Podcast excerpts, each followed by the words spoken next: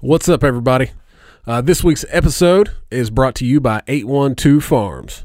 Uh, they're opening a destination brewery and tap room uh, using only ingredients from Indiana. Uh, I believe they talked about that on their show. Um, but they also are going to have a wedding barn, an event center uh, that will have overnight lodging, and an adult outdoor playground. Uh, that sounds like a really good time. uh, but you can also check those guys out. Um, and drink some of their beer. Uh, they're going to be at the Nabru Beer Festival uh, September 16th in Brown County, and also the uh, Corn Maze Beer Fest uh, September 23rd at uh, 450 North Brewery.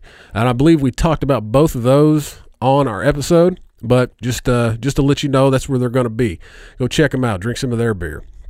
Uh, also, this week's episode brought to you by Ranger Nutrition. Uh, Ranger Nutrition is a disabled veteran owned company. Uh, they make all natural sports nutrition products. All the products are made right here in the States, uh, just like they should be. Um, they, uh, they make everything. Any, everything you need to get your swole on, just to get back in shape, anything you want to do, they pr- they more or less make the product for it. Protein powder, uh, pre workout formulas, weight loss supplements. Uh, I mean, you name it, they've got it. Uh, but you can go to uh, rangernutrition.com, uh, use promo code SMUGCAST, and you're going to get uh, 15% off your order. Uh, but that's Ranger Nutrition, designed for fitness warriors. Uh, also, Jay's Wings and Seafood over on the east side of Indianapolis. Uh, you can call in your order, uh, save a little time. It's 317 890 0088. Uh, they are located at 8237 Pendleton Pike in Lawrence, Indiana, uh, 46226. Uh, they make some great food. They really do. I've, I've had them uh, probably not as much as the BJ, but I, I've had them quite a bit. And it's, it's actually some really good food. So, uh, but you can, like I said, go in there. Uh, you can use promo code SMUGCAST and you'll get 10% off your order. Also, big shout out to Repo Records. Uh, they help us out with the audio each and every week and make me sound beautiful. Uh, but that's Repo Records taking the music back. Uh, this week uh, in studio, we have the, the guys from I Normal back. Uh, they wanted to come in and talk about a town hall meeting that is coming up on August 26th. Uh, really trying to get the word out, just try to get the uh, cannabis revolution going here in Indiana. I know a lot of us thought this would this would, this would probably be one of the last states to ever legalize, but hopefully with the help of these guys and some other organizations, uh, we'll we'll push that long push that along a little uh, a little quicker. So um, that's all I got. I hope you enjoy the episode. This is Smugcast.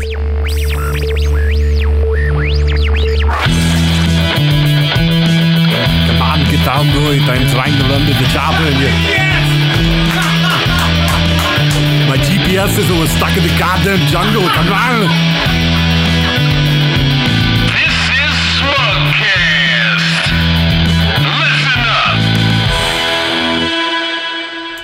All right, welcome to another episode of Smugcast. Uh, I am AP. Uh, with me, as always, the BJ. Afternoon, sir. How are you, sir? Ah, beautiful. It's a beautiful Sunday. It is. It's hot as shit outside.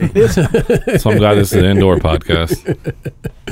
we uh, got some very special guests coming back with us this week. They got they got some some things going on uh, this Saturday, so they have them back in. Let them talk about it. Uh, we do have Mr. Jack Kane from I Normal. How are you, sir? Very good. Thanks for letting us come on. Appreciate yeah, it. man. Uh, and now on his own, I'm not really sure what to say, but Who's your advocate, David Fish? there you go. There you go, man. Supporting the cannabis. There we go. Um, but no, uh, like I said, uh, they do have a town hall meeting coming up uh, on the 26th, uh, which will be Saturday. Uh, starts at noon to 3, right? Correct. Okay. Um, so, like I said, we, we wanted to have them come back on and uh, let them talk about uh, what they're going to do, what they're going to talk about. Excellent. Excellent. Well, this is this is great. We really appreciate you uh, giving us a chance to come in and, and talk about this. You guys have always been a big supporter of the cannabis movement, uh, even though you can't use it yourselves, which is uh, remarkable to me that somebody that doesn't partake is so Yeah. fired up about it. So we appreciate that very Because much. Because we want to be able to. There, there we go. There we go. Uh, but yeah, we're very excited about it. As you know, there's been, and probably listeners know, there's been a huge sea change in attitudes about uh, cannabis. And recently, we've had uh, Representative Jim Lucas, a staunch Yep. conservative, who's come out and said he's going to introduce a medical marijuana bill. And he's a Republican. Yeah, he's a very, very, very, very conservative Republican. So uh, with that, uh, we're starting to get a lot of traction on that. It's really people are starting to expand their um, awareness of cannabis and what it can do. Uh, I was real surprised. We went out uh, a couple of weeks ago to the American Legion and had three of the executives of the American Legion uh, sit down and record little videos talking about how the American Legion wants to really support uh, research into medical marijuana. We think it can have huge impact for the veterans. Yeah. And so they're all behind it, and uh, it really is. The momentum is really starting to change. And the thing that's interesting is we really we've won the culture war. I Oh, mean, yeah. seventy three percent of the people in Indiana. Uh, say that they want to see a change in the marijuana laws. I tell you, I, I actually not to interrupt you. Go ahead. I saw a statistic uh, midweek this past week that said something like nationwide, like the it was like ninety three percent of the people in the United States want it legalized, rec, you know, recreationally or medicinal, what you know, whatever. They want it legalized. Uh, Sixty percent of Americans supported making marijuana use legal, and around ninety percent support for allowing medical marijuana. Yeah, there you go. Yeah, there you go. Yeah. So the thing that's interesting is we won the culture war. Everybody's the normal people. No pun intended there. support this, all right? Yeah. but now it's a chance to get the people, the legislators, and the people who are kind of anti and kind of on the fence to realize it's a much bigger.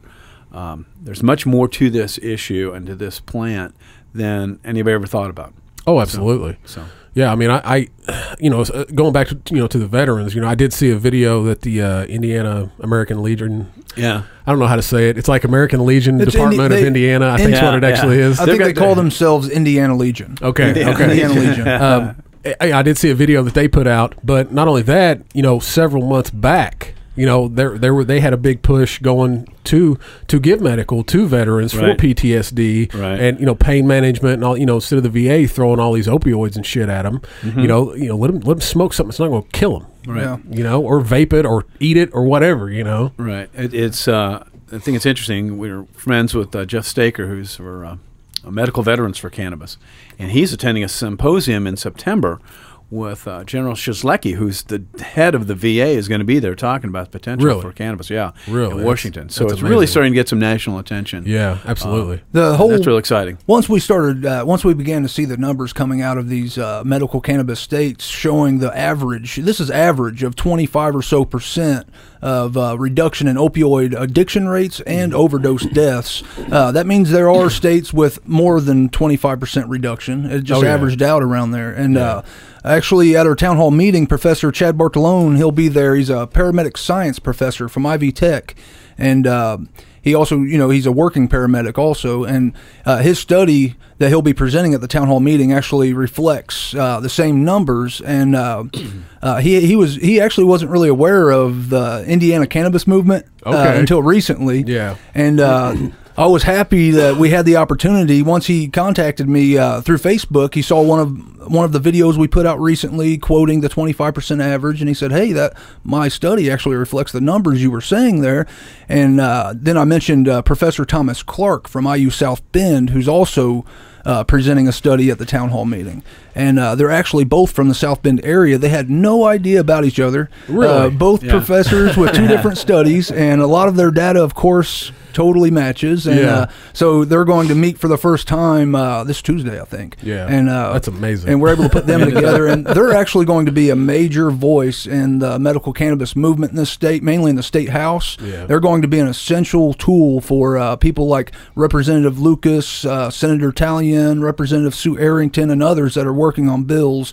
Uh, when we have these committee hearings, these are going to be the professors, two main professors, I believe, that will be testifying uh, here. And who better? I mean, if you want to learn the truth behind this issue, I can't think of a better person than uh, Indiana college professors. You know, we Oh, have some of the best in the Yeah. state, and uh, th- that's who will be presenting this information. Well, you know, I mean, it, there there has to come a point where you know the government goes, okay, well, these people know what they're talking about, and we're gonna have to listen. You know, just like you said, ninety three percent of the people in, in the United States want this legalized.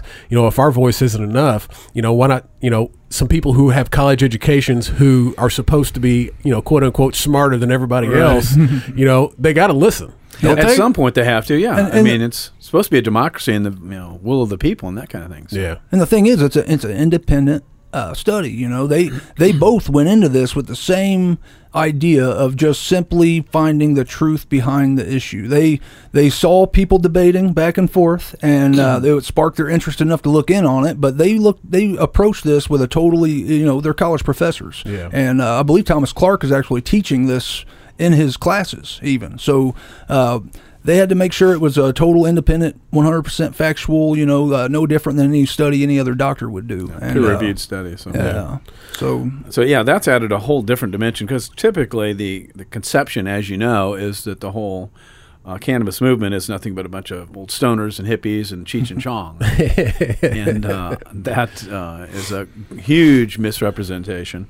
And it's really gratifying to me to see that changing. That people are starting to straight people, people are not Yeah. using it, or looking at it and say, "Wait a minute." There really is something here, and there's solid scientific evidence. Well, I mean, with all all the all the publications that are putting out, you know, these videos, you know, or articles about, you know, kids, uh, veterans who, you know, Mm-hmm. medical medically, you know, cannabis is helping. You know, you, you can't you can only be blind to that for so long. And the thing is, you know, uh, the some of the legislators who are insistent that there is no medical value and there's not enough research, they call all of that. But you just mentioned anecdotal evidence. It's not worth uh, even mentioning in the state house when you're, you know, working on the legislation side of it. But what they don't realize is the vast majority of prescription medications that we currently have on the market less studies done on those medications than cannabis. Medical uh, cannabis yeah. is actually studied far more than the vast majority of prescription medications that are currently on the market. So that argument they have is, if you ask me, is not a valid argument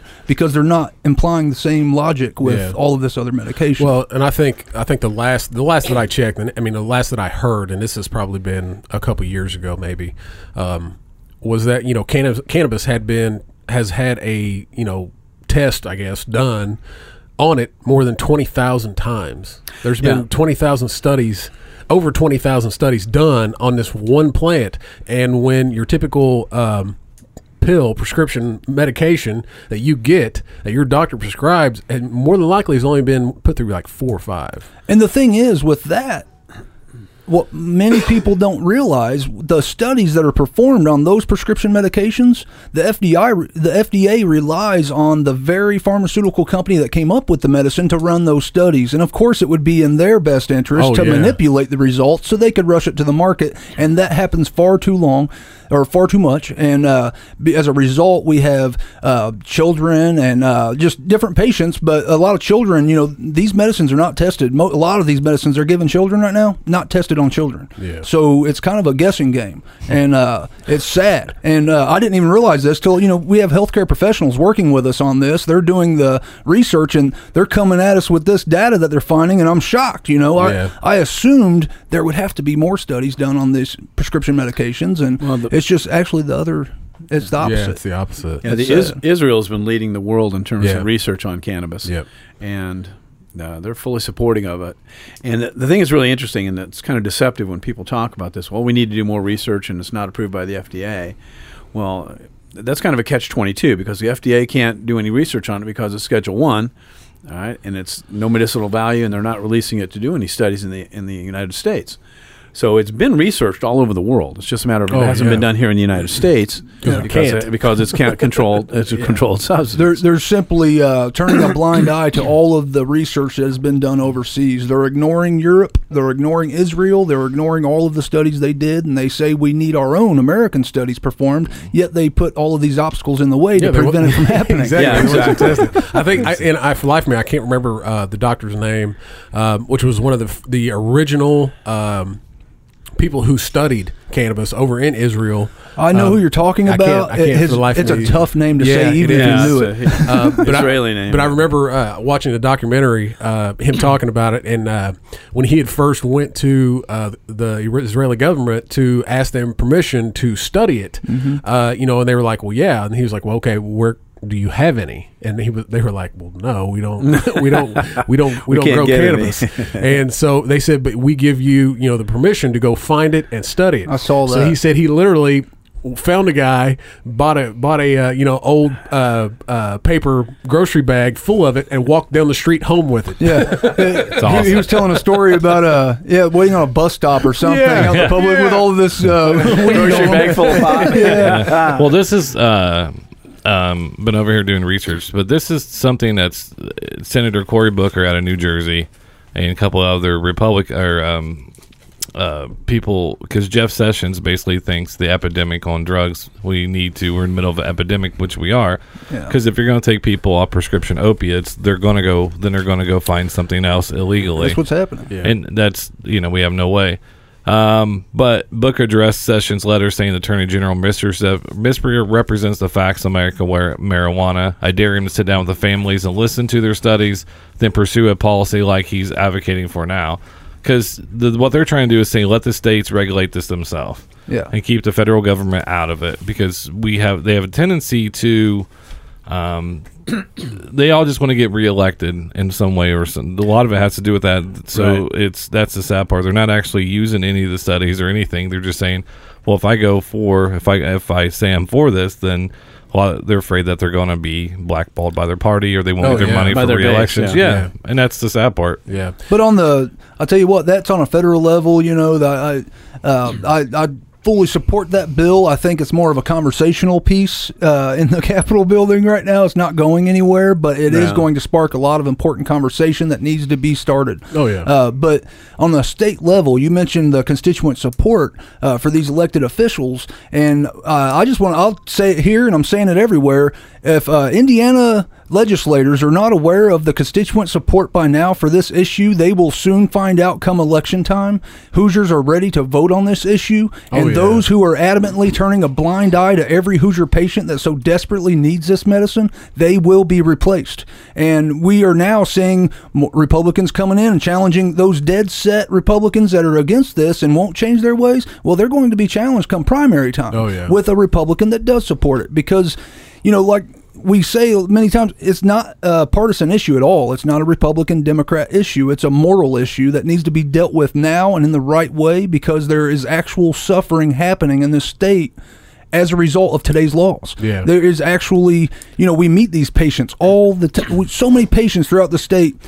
And uh, you know whether it's from Parkinson's disease or just pain management, uh, uh, you name it. There's so many different you know things that it could help with, and they they describe their suffering to us, and they tell us how you know they they tell us about the studies that uh, shows cannabis can help that specific problem they're having, and uh, how people in other states are seeing success with it. But you know, like Crohn's disease is another one. Uh, Oh, yeah. actually, some patients actually going into full remission. That's you know another medicine that I know of does that, and uh, What's the kid's name? Um, I can't remember his uh, name. out Cole, of Colorado. Cole. Um, oh, what's his name? I don't remember.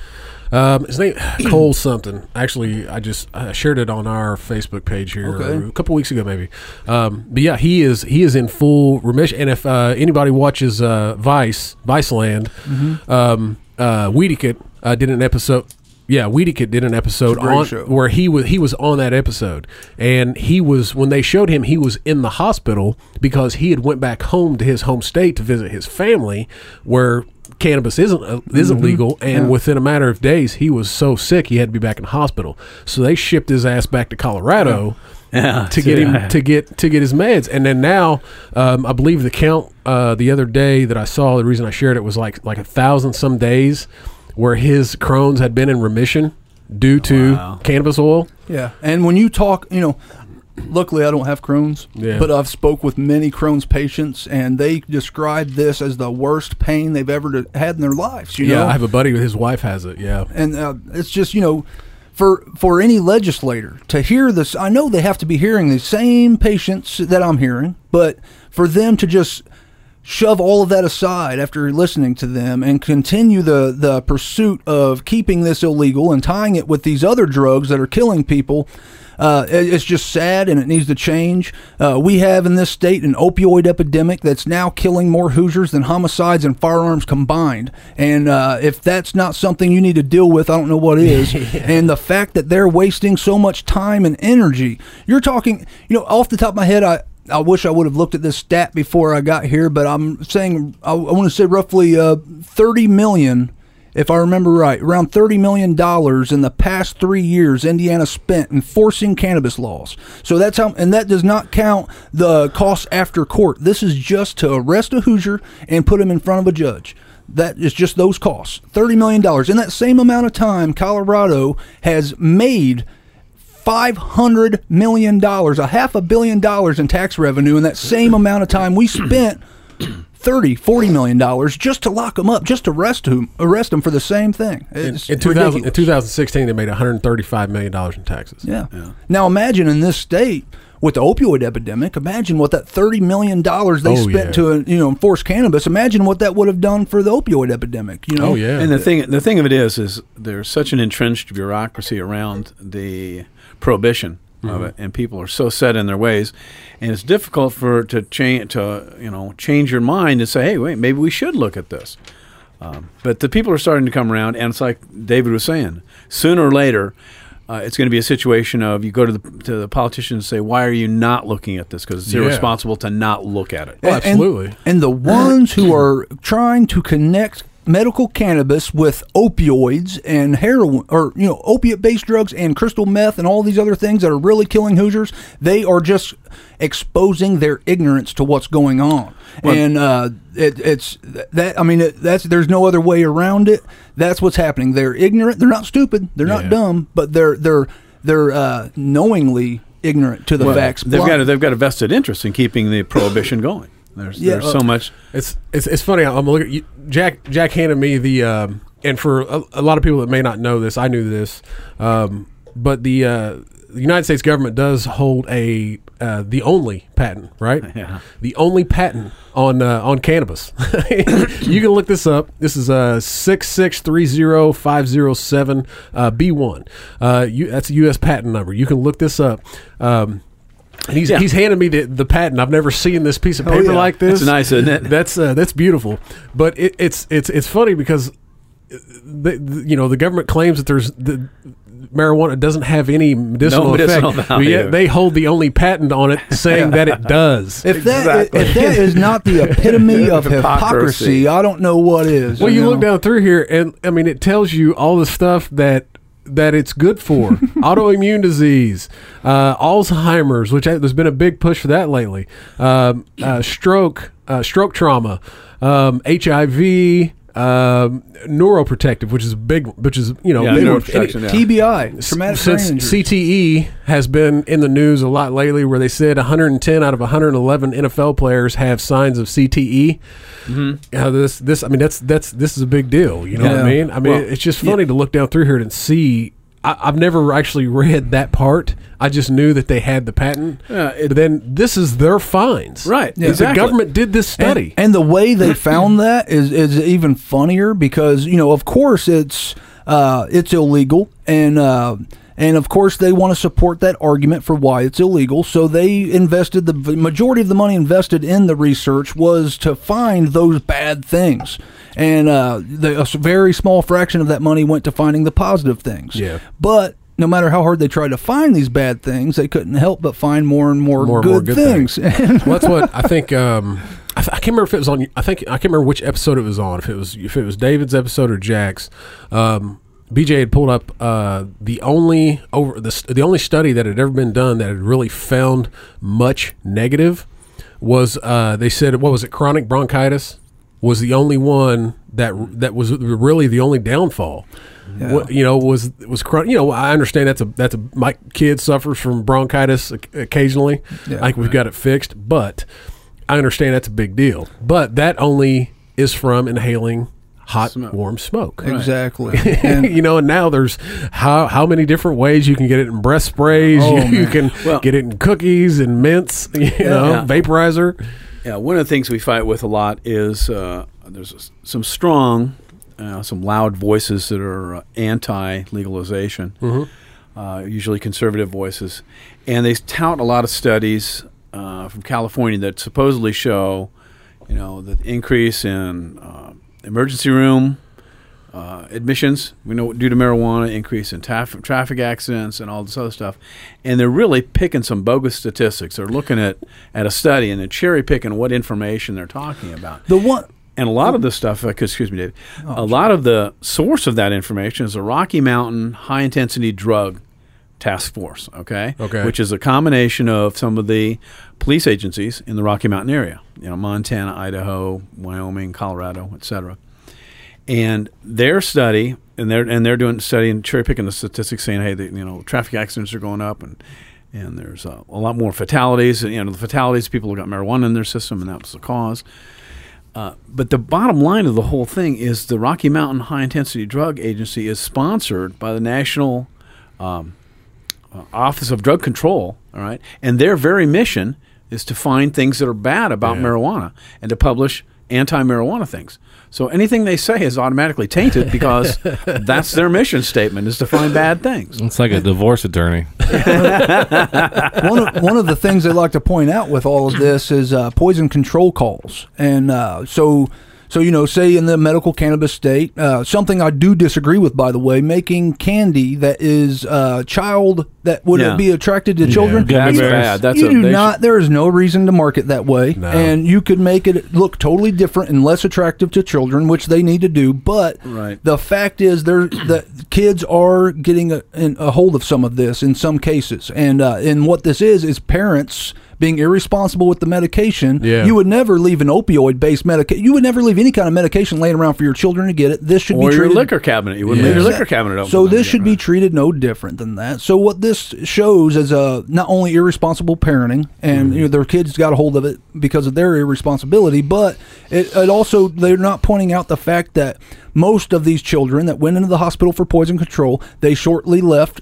Not long after, just fine, no And- harm and to their body. Probably felt pretty good. Probably felt pretty good, a little sleepy, and but uh, Hungry, maybe. But the thing is, whenever the poison control center is called, they have to put it down as a call, no matter Yeah. if it's really a poisoning Yeah. or not. And that's just all they they'll point it out without point, pointing Yeah. out that Yeah, sa- fact. same thing with the statistics on Yeah. if you're on emergency room. If you come into the emergency room, even if you're drunk and have a bunch of other problems, all right, if you have marijuana in your system, Yeah. they're going to put that down as marijuana related. and that's that's that's where a lot of the the you know where they say the increase in traffic you know accidents because of marijuana no no no no they were, they were probably drunk it's just they had That's you know, they had a little cannabis in their system too exactly. and, and something that's interesting with that, Professor Thomas Clark, who's going from IU South Bend, he's the chairman of the biology department of IU South Bend. He's one of the professors presenting the data at the town hall meeting coming up. And one of his studies, or part of his study, actually shows a reduction in deadly accidents because people are actually choosing cannabis over alcohol and opioids, which were causing far more accidents.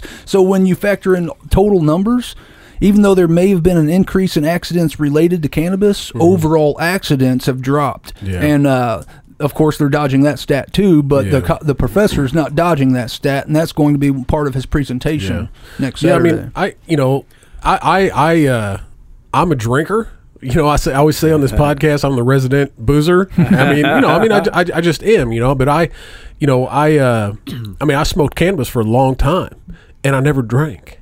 You know what I mean? But mm-hmm. you know, and I don't, I don't want to get into, you know, yeah, okay, I probably shouldn't drink, I probably shouldn't do this, but everybody has a vice. it's supposed to be a free country. Every, exactly. Everybody has a vice. You know what I mean? And the only reason I drink is because cannabis isn't legal, Yeah. and my and my job won't allow me to smoke it. You know, and I, I, I just. I, And another thing too that's irritating is people don't understand. Every, everybody takes it for granted that yes, it's okay to do drug tests for employment, regardless of whether you're sweeping the floors or whatever. Yeah. Now, nobody has any problem if you're going to drug test airline pilots, okay, or railroad engineers, or somebody's or doctors, or somebody's doing a critical job. Yeah. But they've done it across the board for any kind of employment. oh yeah. Wh- whether you're- you're related, you're, whether you're running dangerous equipment, whether you're just sweeping the floors, stocking shelves, whatever. And this has become a huge racket. The whole drug industry, the drug testing industry, started with Robert DuPont back in Nixon. He was the first drug czar. And as soon as he quit being drug czar, he formed his own company and started to push these drug testing. No That all these companies have to be drug tested. All you got, all these companies have to drug test their employees, and it's a huge deal. And you got to certify that your employees are, are drug free. And you know, with the test, if you if you smoked pot, you know, a month ago, it could still show up in your system. It Oh, doesn't yeah. mean you're impaired. So it's really a racket. Well, Um, I mean, I got into this argument with uh, some some of my family. Not an argument. We we had a discussion, You know, A heated discussion, maybe. it, it, it got, a- it got a little heated. I'm, pa- I'm, I'm very passionate. Swings were thrown. and and you know, I, I you know, I, I gave him the point that the only thing that drug tests are good for is for stupid people right. Because you know, and most people and mo- and most people probably haven't done the research, you know, and looked into it. You know, they think, oh, well, Mm-hmm. if you do drugs, you're going to get caught. Well, no, not necessarily. You know, me as somebody who who you know. I've tested a lot of drugs. you know, I, I want to have a good theory, you know, and be able to, to understand them and, I was and talk just doing research. Accurate it was assessment. just I was doing okay? research. and uh, you know, but we got into the discussion, and I told him, I said, "Look, I said the only thing that drug tests are good for is, is cannabis. You're you're not you're not going to catch a smart person." Or some, you know, somebody who likes to party but knows the consequences. Right. You know, I can go home on a Friday night. I could snort a little cocaine. I could shoot a little heroin if I wanted to. I could pop some pills. I could I could do all this, and come Monday, Monday, be clean as a whistle. I'll a be whistle. clean as a whistle. especially with the way they're doing the test now, uh, mouth swabs. Uh, it's it's. It's a not, racket. It's, It's not just an accurate way of testing, but that is one good thing that's going to come out of the legalization side of things.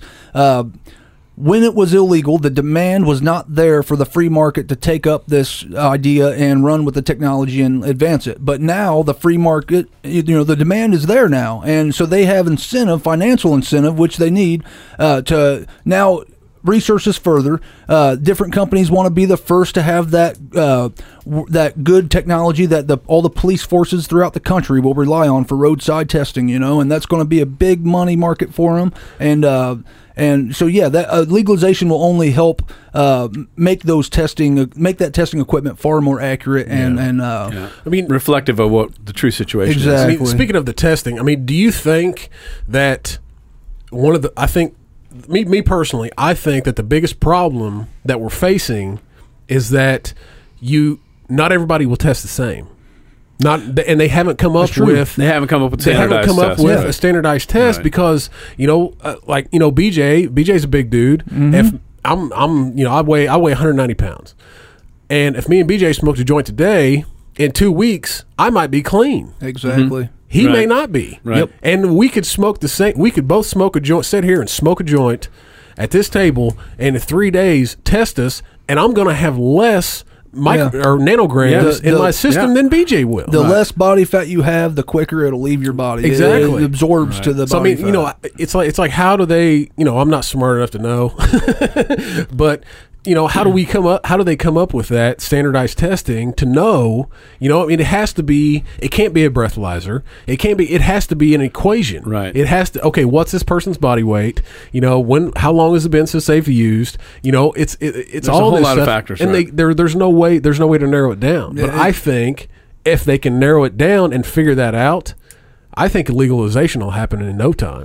Well, I, I think that it's very important, and it's, it's very important to know that nobody on the pro legalization side is is for impairment. If you're an impaired driver, Absolutely you shouldn't yeah. be driving. Of No. course, not. Period. Yeah. End of story. Okay. Yeah. And going back to what we talked about earlier with the with the candies, I think I would agree with you, David. That's a horrible thing to do to be patching that, packaging that in things that look like candy for children. Yeah, there's they only- could they could make a, bl- a black blob of candy that would taste the same to adults. Yeah. But so the the point is on the pro legalization side, we realize that there's some potential harm that can be done. All right. Oh, yeah. But that isn't offset by all the good that can be done. And you shouldn't penalize the 98% of people who use it responsibly just because there's 2% of the people who won't use it responsibly. And, and, and that's going to be that will be our key to success with Indiana's cannabis revolution. Everyone involved in it, uh, be honest about the pros and cons, both. Uh, don't ignore Right. the cons like so many others want to ignore the pros. We we don't only want we not only want this done for our state, but we want it done the right way. And we don't want people smoking this or doing you know however they want to do it, eat it, and then get on the road. That could Yeah. impair your driving. Let's not do that. Let's have laws in place to where that's regulated. Uh, there's there's obviously a safe way to regulate these things, safer way, and uh, that's what they're doing with alcohol. Uh, it's not 100% fail proof. There are risks, but they still let it go to the market. Yeah. Uh, same with all these prescription medications, and uh, uh, so cannabis is no different. There, it will come with some risks, but the benefit outweighs the risks by far. And Oh, uh, yeah, absolutely. And Well- the fact that the like I said before, the suffering that's continuing through this, it's just uh, that's what get that that's what tugs on my heart every time I talk about it. Like I can't stress it enough.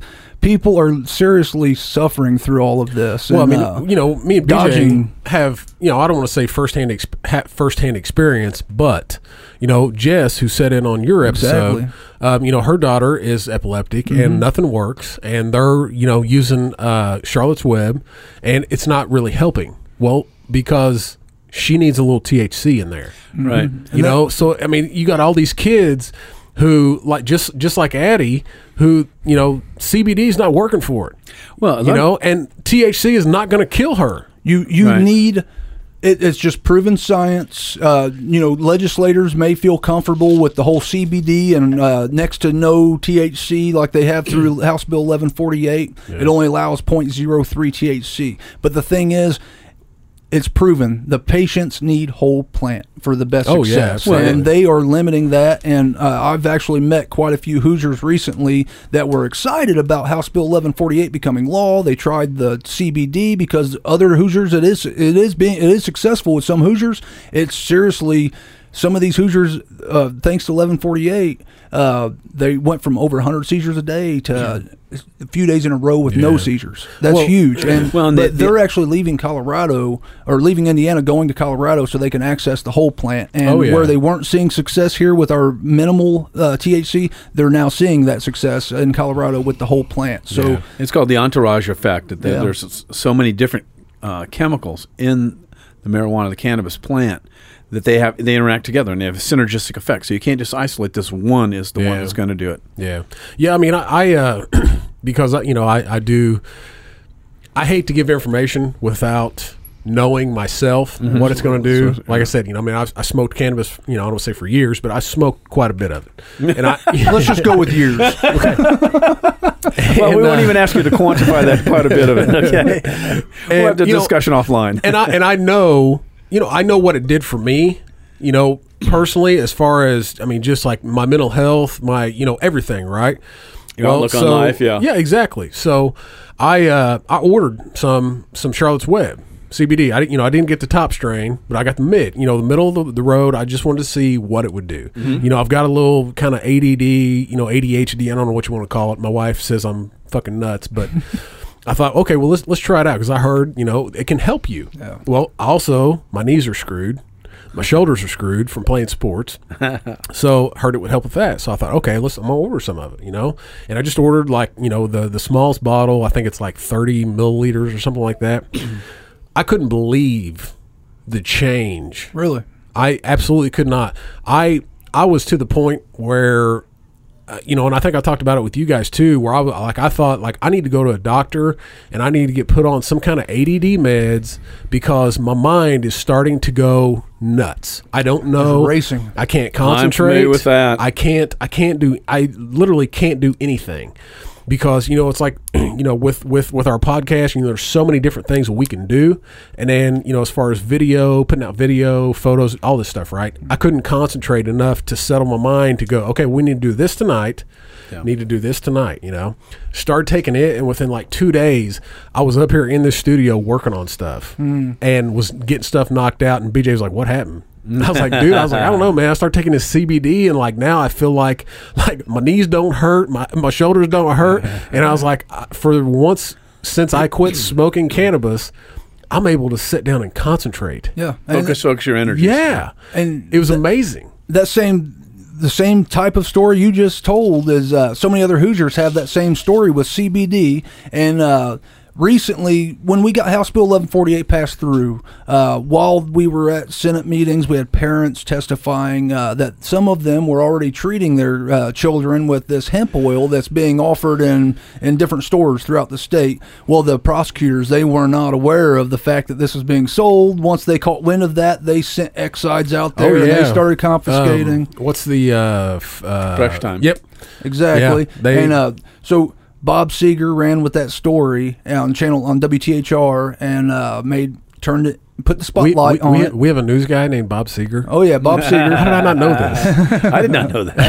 and uh, you know what though? My dad used to say whenever I'd say, "Gosh, I never heard of that." My dad used to say they could build a whole new world out of things you've never heard of.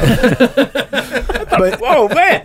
but he ran with that, and even though technically the Indiana law, you know, federally hemp oil, hemp oil is it can it's legal now on the federal level, but uh, the Indiana law says if it's any derivative of the cannabis plant with any traceable amount of THC, then it's considered illegal in Indiana. Uh, pretty clear cut, but Yeah. uh, over the outcry of Hoosiers upset that were saying they were they were successfully treating their chronic pain with this, and you just take it off the market. You know they were upset, and through that, uh, Excise they're leaving it alone now. Yeah, They're- well, they're- actually, it's you back know, on the counter. You know the hell of it is. This is that that's increased the uh, awareness of CBD, and they've sold out of CBD. Yeah.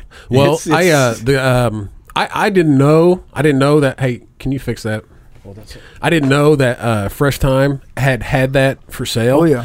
And uh, when all this went down, uh, a guy I work with who is also a cannabis, ac you know, activist, I would say, um, he was like telling me all about it, about how you know uh, they, um, you know, came in and took all this down, and then they were interviewing all these people who had used it, and like this one lady had cut down her uh, her use of opioids uh, by seventy five percent by using CBD, Yeah. um, and another another guy had had dropped a prescription uh, and started using CBD instead. You know, pain, it was some type of opioid. You know, he was still on one, but had had not only dropped one, but had dropped how many a day he was taking, and was replacing it with CBD because it was taking the pain away. Right. Right. And, I mean, and the thing is, opioids, they're, it, it'll always have its uses, and it, for short for short short term pain, it, there's it's hard to beat it. And Yeah. uh, uh, so patients, we don't want them suffering through this pain. Give it to them short term, but for long term, it tears your livers up. It tears Oh, your yeah. liver up, your stomach lining. It, it can kill you. I mean, it, so many bad things come from long term use of the opioids, and not to mention the addiction Yeah. problem, which is our biggest problem. And uh, so, so yeah, it's all about giving not only pulling them off the opioids like they've been doing, but it's about giving them that safe alternative of pain management. And uh, uh, one of the better uh, things, one of the better, one of the conditions that are treat that has the most success. I'll put it that way. Uh, that from what I've seen, pain related is fibromyalgia and uh, neuro- Yes. neurological pain. You know, and and it it really helps big big time with the neurological pain and. Uh uh, it's uh, not only a neuron protector, but it actually yeah blocks the pain signal. Yeah. And uh, a lot of the patients, like Edie Cato, uh, she suffers from fibromyalgia. Her daughter, same thing, same problem. And uh, they were taking pain medicine. They don't like pain medicine. They found CBD, and that's actually who contacted Channel 13 and got the ball rolling with with uh, everything with the CBD. But uh, but yeah, she was so adamantly uh, for CBD because Yeah. she lived her life. Fibromyalgia, from what I hear, is Yeah, uh, just constant. It's pretty bad. Yeah. Yeah, and- I have a cousin who has it, and every time I she posts something about being in pain that day, I'm just like, ah, yeah, that'd be horrible to have to deal with that day and day yeah. I it, I tell you, it's it's definitely just uh, that's that's just the worst part about it is Yeah. the suffering like a fibromyalgia patients and just I mean you name it and um, You know, one of- that's what we're fighting for. Well, Yeah. and the big thing is, you should you should not arrest people for this. If there's any chance that it could, even oh, let's say that fifty percent of everything we said, all the studies are wrong, okay, and there's only half a chance. If there's half a chance that these people might be helped by this, why are you continuing to deny them that?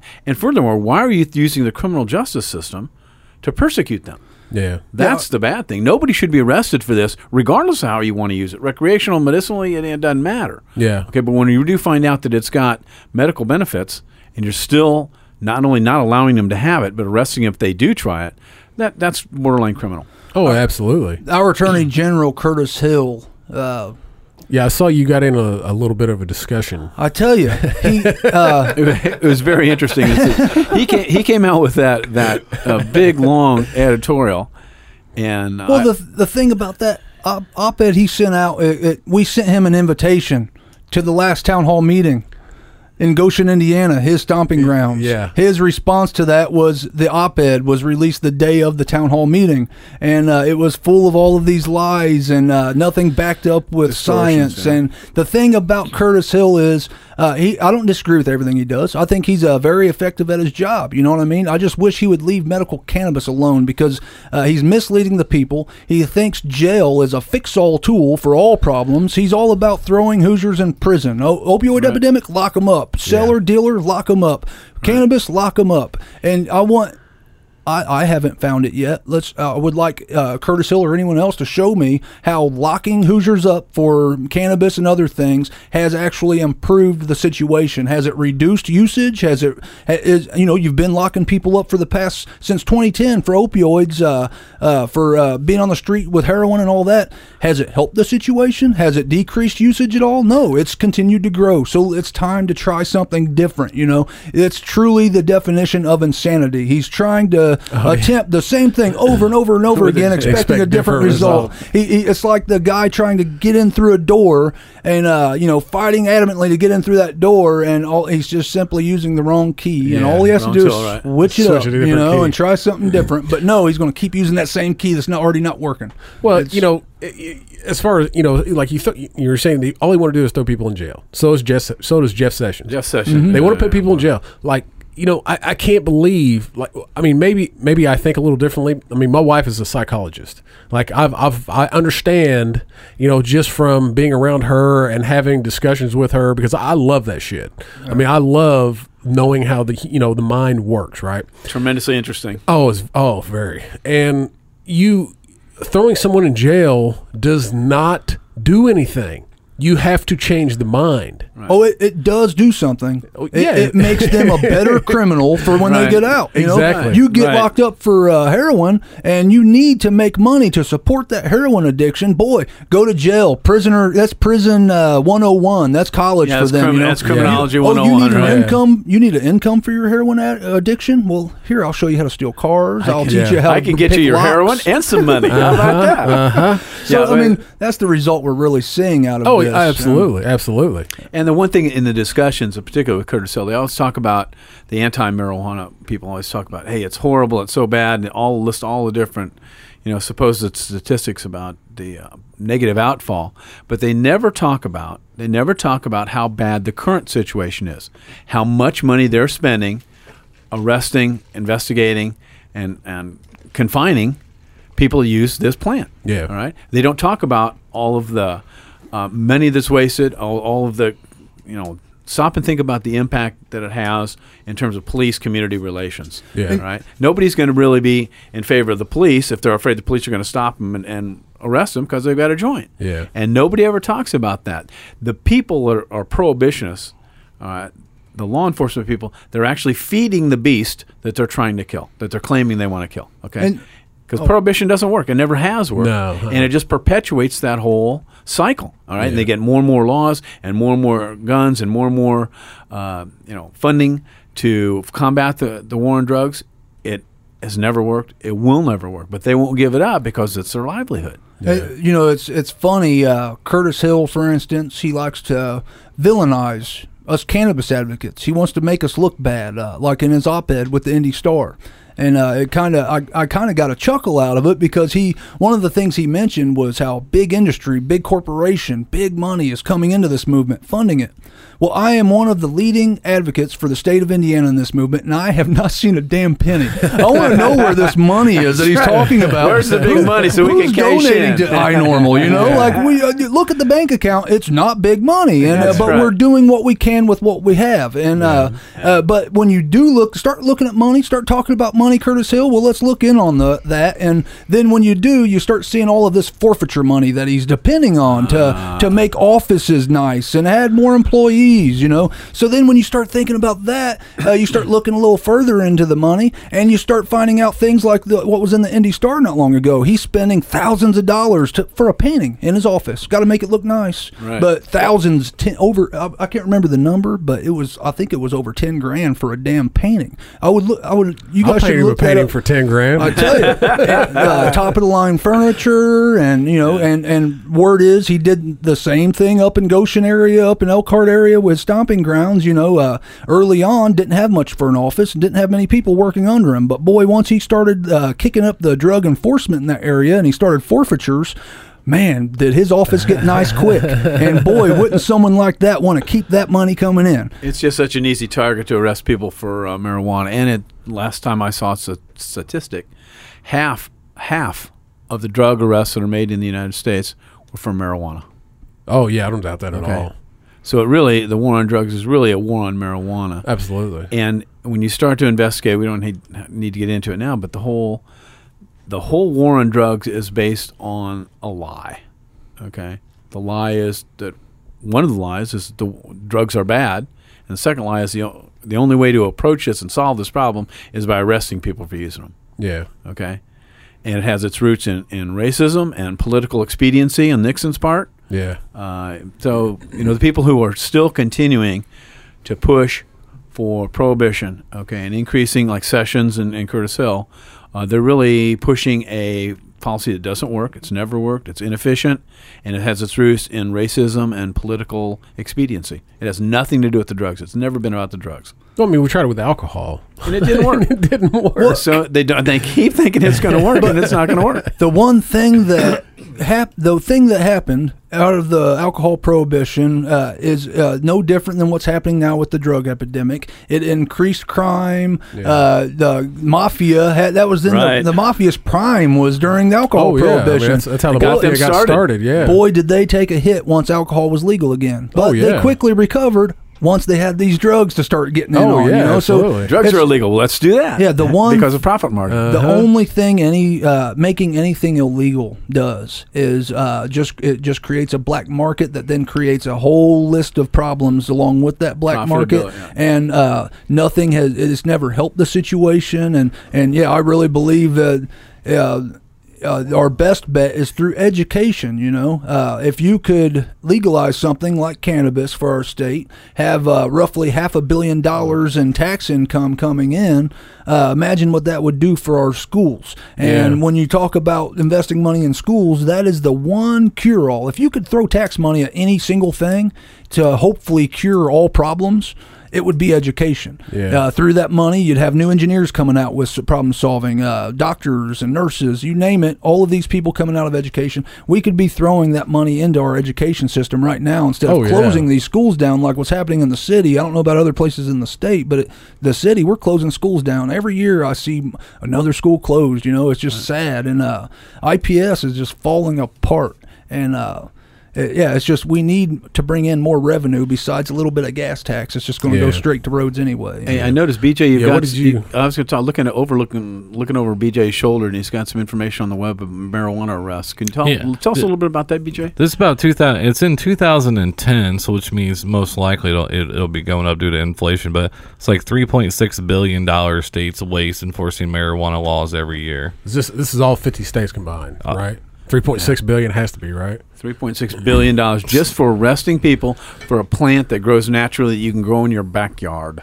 And it's hard to kill. It's hard to kill because it's a weed. Literally, it's a weed. And Yeah. blacks are nearly uh, four times more likely than whites to be arrested for marijuana possession, even though uh, blacks and whites basically uh, use pot about the same rate. So there's That- no difference. So That I is one of the huge problems that I was. I I wanted to try to get the ACLU on, but I guess it's not enough yet. But uh, ACLU is adamantly voicing against it, pointing out the problem, and, and I wish they would pursue a case with that because the racial disparity of it. I guess there's no case, but with the racial disparity, it's a huge problem, and uh, uh, you're not just arresting this person uh, when you arrest someone for that you're you're taking their ability to go to college in the future away most cases uh, they're, to get a it's, it's going to damage their credit probably you know damage their uh, realization or the chan- lower their chances of getting a good job and being contributing to being a contributor to tech, uh, to society as they should and uh, Well, well, and it's interesting too. You mentioned the disparity in uh, racial arrests. I would I would ask everybody who's listening to the, to the uh, uh, podcast today to go out and Google Harry Anslinger and some of his quotes and read some of his quotes, the things he was saying back in the 30s to get marijuana made illegal. Okay, because all- they're it's- unbelievably, blatantly racist. Oh, absolutely. A lot of This- it was- It was to, it was to to get blacks and Right. uh, Hispanics arrested Exactly. to get them out of the country. Exactly. A lot of Exactly. it was uh, against Hispanics. Like uh, Yeah. Indiana through, had the, you know, in the 30s, at the same time when all this was happening, uh, Indiana was one of the states doing it. They had a repatriotism, I think it was called repatriate. I'm pretty sure repatriotism was what they called it. But what it was was shipping Mexicans that lived here and helped start the state Indiana up in the northern section. They forced them, families that were some of them born here, you know, forced them back to Mexico. And uh, uh, some of them managed to get back, you know, and uh, come back to Indiana, but some just stayed down there. And but anyway, all of that same that was happening all over the country, Racial, and they yeah. they took this uh, what they called the evil uh, Mexican devil weed, and uh, that's the kind of language and propaganda that they Well, used that's how in they the got the- 30s to get it. That's how they got the term marijuana. Exactly. Yeah. Exactly. I mean, It's a- marijuana marijuana is actually tobacco, but it's a wild tobacco grown in Mexico. well, it's it's a disparaging term. It's a slang term. Yeah. That was used. Yeah. The correct. I mean, it was it was always. I mean, you even you look back in like the old movies and stuff where it was like cannabis elixir, like it was always called Oh, yeah. cannabis. Yeah. And You it, can- it wasn't until the 30s with reefer madness and all this other stuff where they Exactly. they you know took the term marijuana you know because it was a Mexican tobacco and they wanted to make it sound more more Hispanic, more Just- Mexican. just feeding off of the hatred that was Yeah. going on in the country yeah. in Yeah. the 30s, and Absolutely. it's, it's sad. It's it's uh, the few elites manipulating the, the masses is what it is. You know, Yeah. Well, it's a police state mechanism, is what it is. Yeah, yeah. No, Hmm. But what he was saying was big business is already involved. That's why it failed in Ohio in 2015. that was a monopoly. Well, Yeah, that was it. There's ten percent. Yeah, they- but they were handpicking who can actually Yeah, have those right, farms. yeah. And then uh, actually, that's what I was reading on. Because right now, what they're trying to do on Wall Street, they're trying to say, trying to find the next Amazon or wh- wh- whatever. And So next Google or Yeah, Microsoft. So, yeah. people are, uh, and Mark Cuban even came out and predicts that this will make someone a trillion dollars. If they, that's why they're trying. That's the problem is uh, in California now, the prices have dropped so much because people are uh, they're flooding the market so that Yeah. that way they can get in on it. So California's already go through are going through it already, where a lot of people are investing and buying uh, dispensaries and flooding the market. So that's it. That's the only thing that scares me the most about all this. Well, I mean, I mean, if, you know, I mean, with anything, I mean, with you know, demand. I mean, if if you've got, I mean, Fifty- if, if you've got an Fifty over, billion by twenty twenty six. the market will adjust itself as more states pick it up. You know, and things will even out. Right now, you have the everyone just concentrated in these limited Yeah. this limited number of states. Uh, but and it's funny you brought up Ohio. While we're over here in Indiana trying to prove to legislators that cannabis even has medicinal value, the fight they're having right now over in Ohio is just they don't have enough dispensaries. They're trying to figure out how many dispensaries they want and what, how many locations so they know all the Mm-hmm. patients are close enough, just like any patient would want to be close to their pharmacy. Oh, know? yeah. And uh, right now, some people in Ohio would have to drive 30 to 50 miles or so to get to their nearest dispensary. So that's that's their fight. They want their patients to have better access to the medicine that's legal over there. And so are we surrounded now? no, Kentucky, not yet. Kentucky, not yet. Kentucky's limited like we are with CBD. Okay. Uh, but their governor said he's willing to sign a bill. If the right cannabis bill made it to his desk, he would sign it. Yeah. But getting it through their house is hard right now. But Michigan has Michigan went. Michigan has, but I think that the powers that be, the governor and the Republicans that are controlling the legislature, are really trying to do everything they can to put roadblocks and, and make it difficult and, and delay Yeah. the full implementation of it. So they're so they're strictly medical. No, Yeah. no rec. They're And medical Illinois- up there. and they're, they're still they're still trying. Last time I, I it's been a while since I've researched that, and it would bear uh, it'd be a good idea to do more research. But Yeah. they're they're still trying. They're nitpicking, and if you're not exact, if not following the regulations exactly, they're doing everything they can to try and and and uh, stop that and make Yeah. it difficult, put obstacles in its path. But Illinois is rec, right? Illinois is, is past medical, and they're and they just passed medical, so they're in the ma- in the midst of implementing that and how we're going to roll it out. Gotcha. And touching on that, you know, we are pretty much surrounded. We're close Yeah. enough to it. More or and uh. Kentucky's coming soon, but Being here in Indianapolis, we're more or less surrounded by. I it. want mean, everyone I want everyone to think about it for a second on the fact that Illinois, Ohio, and Michigan has medical cannabis now. Now, this is an ever growing number of patients that are treating themselves through cannabis. this is an ever growing number also of patients who want to, you know, take their medicine with them when they travel. Now, if someone in Ohio wants to visit family in Illinois or, uh, you know, on the other side of Indiana, they're more likely going to go around us up north, up Michigan, and bypass the risk of going to prison for a long time for merely possessing your medicine. Uh, we have an ever growing number of our neighbors avoiding our state, not spending money in hotels and gas like we need them to to support our roads. So now we're increasing gas, Gas, tax to try to make that up. And our General Assembly, last Assembly, they had a limited budget. They had uh, their budget was knocked down quite a bit, and that was because of a decrease in sales tax. And uh, the decrease in sales tax, I can't help but think, has a lot to do with the decreased number of people visiting our state now because they're patients that will go to jail for possessing their medicine here. Yeah, absolutely. Ohio had to do something because their opioids, de- uh, opiate deaths were ungodly. They, yeah, that was like the, one of the worst Still- states in the country. They right? went- Still terrible. and they well down to your prescription. You have to go every week to get it. You cannot get oh, you can't get a month's no. supply. You can only get a couple days supplies. Wow. See, I mean, that's the kind of little nitpicky regulations that they're trying to do. To And then that, and the people that need it, I mean, think about it. If you're 65, six years old, and you take it. That means you have to drive up there. You're already on a fixed income. You already have to, and then you, and then like Indiana requires you to go like in every. Um, they only give, can give you two at a time.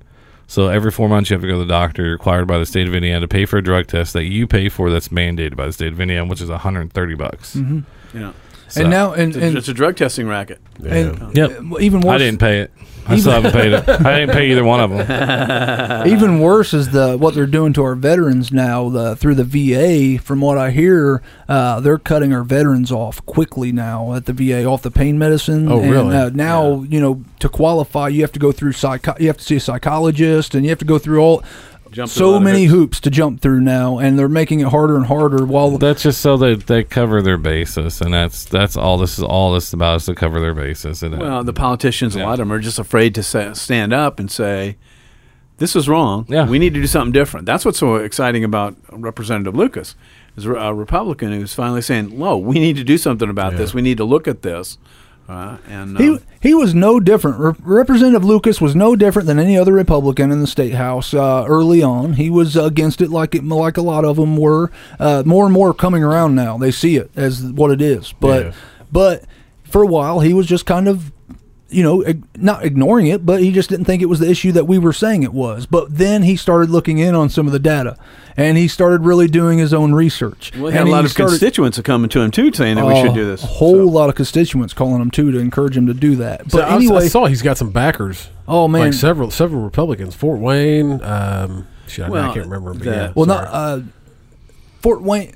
Fort Wayne might be tough. Their house, their their their legis- the legislators out of the Fort Wayne area is probably some of the louder uh, opposition, Okay. and uh, along with uh, Speaker of the House Brian Bosma, yeah, Senator Long out of Fort Wayne. Uh, he's he's very loud, loudly against it, and uh, uh, Brian Bosma, the Speaker of the House, they're kind of limiting things. But but Lucas, Jim, Jim Lucas, he went from against it to now he is now on Facebook. If you look at his Facebook page, he's posting more medical cannabis stuff than most of us advocates. He's Oh, he's really? become an advocate of his own, Yeah. and uh, he's really he sees it for the moral issue that it is, and now he he just dead set on getting it done. And the hell of it is, and now it's going to be a winning issue from an electoral standpoint. yeah. I mean, the Well, constituents are coming out of their woodwork saying, "Hey, we want to do this," Yeah. and supporting him. So, Well, that's why we were talking about that earlier, and I was sitting here thinking, I was like, man, it's like if you were running, you know, coming at, we vote November, right? Yeah. for, yeah.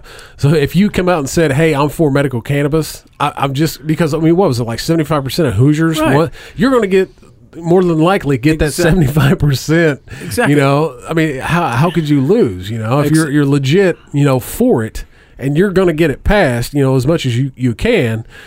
How, why would you not? Well, and that's that's the most important thing that people can do.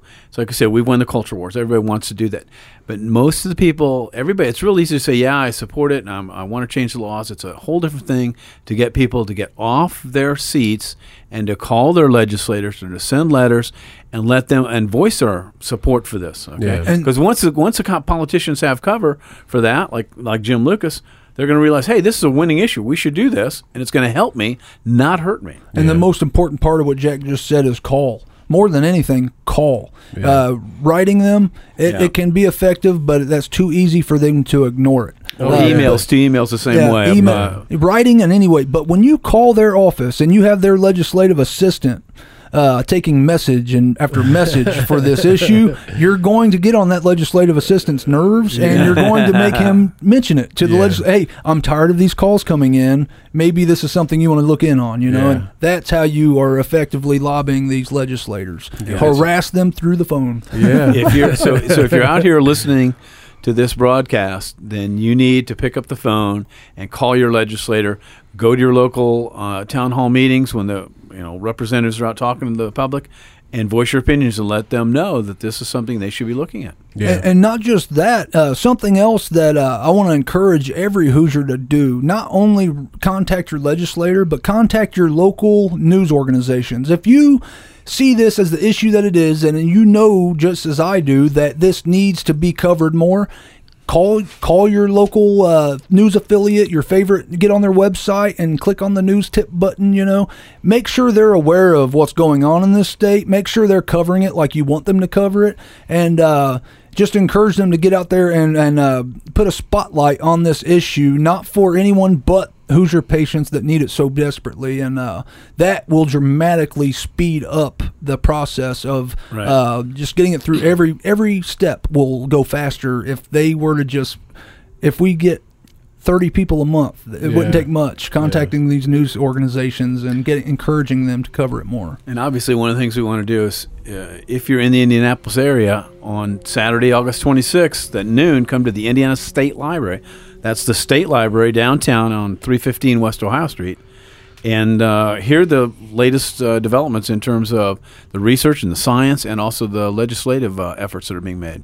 Now I know you talked about the two uh, professors. They're go- they're going to be there, right? Right. Yeah, well- Right. Who else? Who else do we have that's Okay. going to speak? We'll have uh, okay. First speaker will be Representative Sue Errington out of the Muncie area. Yep. Uh, just under Karen Tallian, Senator Tallian, she has uh, submitted the most medical cannabis bills. Yeah. I think uh, Karen Tallian started one year before Errington, so uh, they're really close to uh, tied on that. And so Errington will be the first speaker, and then Representative Jim Lucas will be coming up after her, uh, and then we'll have former Representative uh, Republican Tom Knollman uh, coming up and speaking. Uh, then after that, we will be going into the professors' presentations. Uh, that'll be Professor Thomas Clark from IU South Bend. He's the chairman of the biology department. He'll be presenting his study. And then following that, we will have uh, Professor Chad Bartolone out of Ivy Tech. He's he teaches paramedic science, and he's also a working paramedic. Uh, he'll be presenting his study. His study actually points or uh, focuses uh, mostly on uh, how medical cannabis will help with battling the opioid epidemic we're currently dealing with. Uh, Gotcha. and then after that, we'll have uh, Oh, wait, Steve Dillon, Jim? and Steve Dillon, who's the chairman of National NORML, is going to be talking. Uh, we've got uh, a couple of users that may be speaking. Retired Air Force Captain Yeah, uh, Jason Jason, Straw, who I, I want to make The sure trauma nurse. Yeah, I want to make sure people know about him too. He he's behind the scenes more than anything else, but he is a very valuable tool to Indiana's cannabis revolution. Not Okay. enough people know about this guy. Okay. I rely heavily on Jason Straw. Indiana NORML is beginning to rely heavily on him, seeing him for what he has. He's very, very detail oriented. Extremely detail oriented. He's a captain from the Air Force. I mean, come on. And uh, he he was a critical care nurse, air combat uh, medic. He was saving lives in Afghanistan, and then uh, he was he worked on the transport plane shipping the patients, the veterans to. Uh, Germany to get work on after that, you know, keeping them alive till they got to Germany, and then when he got here, he started working on uh, uh, as a registered nurse, and uh, he ended up uh, working with this patient that uh, had intractable epilepsy, hundred plus seizures a day, terrible in a wheelchair. I mean, pretty much out of it the whole Yeah. time. You know, not aware of his surroundings at all, and uh, they started testifying. This patient, this patient's parent, and Jason started testifying at the state house. That's how I met him at a Okay. Senate committee for Yeah. CBD. And uh, well, anyway, that patient. Uh, come to find out, is now holding conversations and Oh, no uh, shit. Uh, oh man, so much progress. And uh, uh, they it turns out a lot of what his problem was was the medicine that they were giving him, just putting Oh, him in yeah, a yeah. medicated coma. Oh, And, uh, absolutely. Medicated coma. That's Yeah. what happened. And uh, so anyway, when he saw that, like he was already for it enough to help that parent out and testify, you know. But when he saw the actual result, the way he found out was he. After a while, he had to quit working because uh, migraines and problems, health problems of his own. Yeah, but uh, he went back to visit this patient, and he saw the improvement. And this was before 1148 became law. So she was afraid to say, admit that she was treating him this with that. Oh. And uh, so he went up. He saw all this dramatic change, this progress. He said, "What do you? What happened? Like, what do you do? Like, what happened? You know, I can't believe what I'm seeing here." And, and then finally, she broke down and told him, "Hey, it's CBD. That's that's what's happening." And, and when he heard that, man, he is he's on it now. And Oh, uh, yeah. he's uh, yeah, he does more research for Indiana's cannabis revolution than anyone I know. And like Yeah. the professors that are doing that are presenting their studies, Yeah. uh, I'm sure they were impressed when they met him. Chad hasn't met him yet, but Thomas Clark has. Uh, a lot of, I mean, he's got more data than them. I mean, Yeah. he's on it You with want, this research. you want to find out some details. You just, hey, I want to find out about this, and boom, next thing you know, you've got 16 different references. No of- joke. every very, angle very detailed. and uh, Very and good. yeah, without Jason Straw, I mean, I don't know, I'm, I can't speak for anyone else, but I know my advocacy would be nowhere near as effective as it is right now. Like he's a major key. Wait, hey, BJ, what's that? What's the date on that? uh, Jim Lucas, it says NPR. Two hours ago. I was going to say that. Go ahead, read He that- tr- read that for me. Jim Lucas is actually from my hometown. Yeah, I, know, I noticed that too. I was like, I, was- I didn't even know. I was looking at that this morning and it said Seymour, and I went, "Son of a bitch." That's be We are- NPR, he's, he's at NPR, just contacted me and wants me to do a story on my medical cannabis legislation. And that was because that was a direct result of David talking to the people at NPR. Oh, really? Well, I sent, yeah, they, well, it's not that I sent them. It's just uh, Chad, uh, Professor uh, Bartolone contact got a hold of them and let, just brought it to their attention what's happening in the state, and they jumped on it quick. And Yeah. they uh, came down and interviewed me yesterday, and uh, got a hold of Mr. Lu- Mr. Lucas and uh, uh, Representative Errington. They'll be interviewing her too, but they're going to do a whole story statewide on medical cannabis movement in the state. oh, good. What is K R A T O M? That's the Oh, uh, kratom. that Kratom? How you say it? Boom. It says it's a natural plant that Yeah. has proven to help people with opiate dependency. Yes, It- it's not a legal year- in the state of Indiana. well, I That's don't what know- it says. Yeah. Uh, on the federal level, uh, I don't think it's illegal in every It's- state. It's, no. just Indiana. and- federal they tried to the uh, Aren't they DEA trying to- trying to well, cla- yeah. the DEA tried to make it um, a schedule 1 and the outcry from the kratom community was so outrageous the DEA was like okay well we're going to delay this to try to see and you had um, I can't remember who it was that was talking about it um, but you had to a certain point or a certain date and I believe that date ended in May I think, where you were to send messages to the DEA, and uh, I think I want to say they ended up with like I don't know half a million Yeah, um, I know Vice Channel ran with responses, it when it, yeah, a lot of to them. the DA about this, so they delayed that. So technically, it's still legal nationally, but in the state of Indiana, you can't get it. So legal. Well, you can order through Virginia Botanicals. yeah, well, I, yeah, I went on and tried to find because I mean, I- it's not only uh, opioid, um, you know, um, use it instead. I can't think of the word, but um, I mean, it helps with it helps. I mean, you can use it on your own, and it helps with a lot of different stuff. It's kind of like kind of like CBD. I mean, it's a natural plant. Yeah. I was just going through and I just like, wow, there's just so much stuff on I there. had no idea what it even was until that outcry when they started to say they were Yeah. going to outlaw it, and that's Yeah. when like Vice and other show, Yep. they they picked it up and ran with it. And Because you can get it in like like tea, like tea form, or you can get it in a, in a uh, capsule form. Um, but it's it's it's I, I I don't know enough about it to even talk about Well, it. Well, the DEA would outlaw air if they could. 'cause it, 'cause it feeds only, their. oh, Yeah. only if they can go seize it from someone too. What's that? The air. yeah, if they could It'd be like it, Spaceballs, the movie, it'd all being in cans. you know? right, exactly. then you'd have to get it from them and buy it. Yeah, and they show up with a huge vacuum. and- Uh-huh. Yeah. No, we. I. Uh, I. I it, it frustrates me. All this frustrates me. It really does. It absolutely frustrates me.